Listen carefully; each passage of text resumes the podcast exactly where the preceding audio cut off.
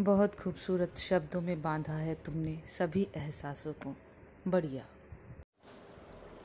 इंसान तो सारे एक से ही हैं, पर ये सोच ही है जो इंसान को बिगाड़ती या बनाती है।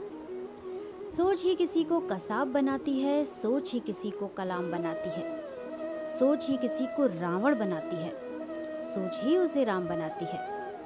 सोच ही विवेकानंद सा ज्ञानी बनाती है, सोच ही कौरव सा अज्ञानी बनाती है। सोच का ही है खेल सारा। सोच ही आतंक का रास्ता दिखाती है, सोच ही इंसान को इंसानियत सिखाती है। इसीलिए कुछ करने से पहले अपनी सोच को निखारो, सोच को मज़बूत करो, दुनिया को संवारो। जो बदल गई सोच तो सब कुछ बदल जाएगा। न होगा कोई गुनहगार, क्योंकि कोई गुनाह ही ना हो पाएगा।